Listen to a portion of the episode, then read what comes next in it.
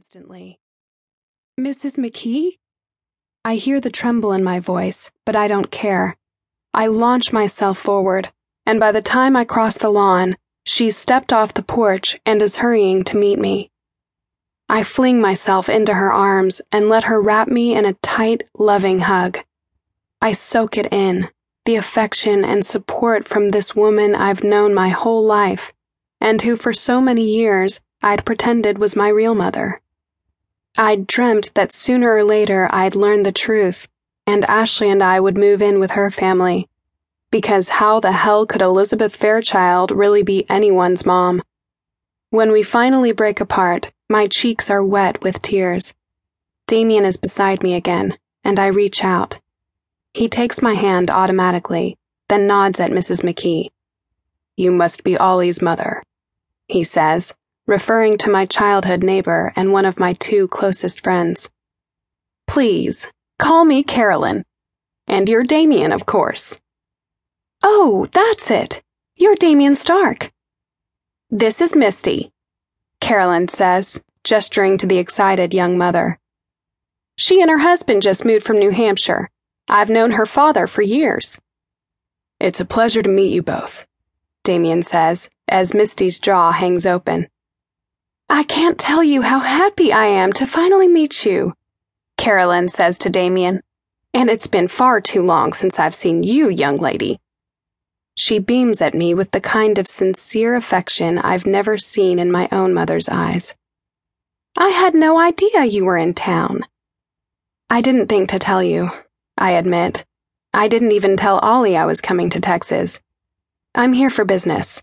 I have a meeting tomorrow, and—" I cut myself off, frowning. "The truth is, I came here to see my mother. Do you know where she moved?" Carolyn shakes her head. "We didn't stay in touch once Arthur and I downsized to our condo in University Park. It's just a few miles, but it feels like the Grand Canyon. But I heard through the grapevine that she wanted a smaller place, too, and when I learned that the house was on the market, I mentioned it to Misty and her husband. That was about 2 months ago, wasn't it?" Beside her, Misty nods. "We only dealt with our real estate agent, though, and the house was already vacant when we first saw it." "Mama! Mama!" Her little boy tugs on her hand. "Car!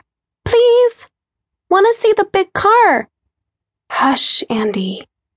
Misty's voice is as gentle as her smile, but when she looks up at me, it's confusion I see on her face.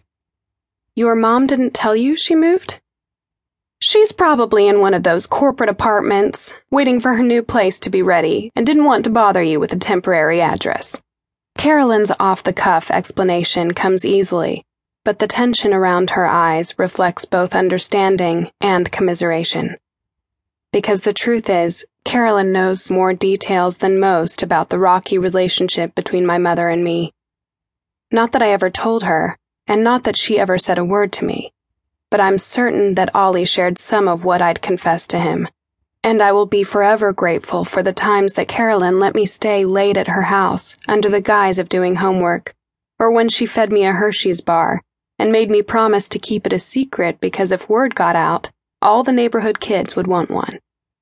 In other words, I am certain that Carolyn knows damn well that the thought of keeping me up to date never crossed my mother's mind. As far as Elizabeth Fairchild is concerned, I'm a prop, not a daughter. If she needs to use me, she'll contact me. Otherwise, out of sight is very much out of mind. I know it shouldn't bother me. After all, I don't want that woman in my life. And yet, as I look at the tender expression on Misty's face as she kisses her little boy's forehead, I can't deny the overwhelming sense of loss that washes over me.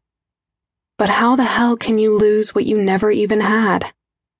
"We can always give Elizabeth a call for her new address," Damien says dismissively, as if we call my mother all the time.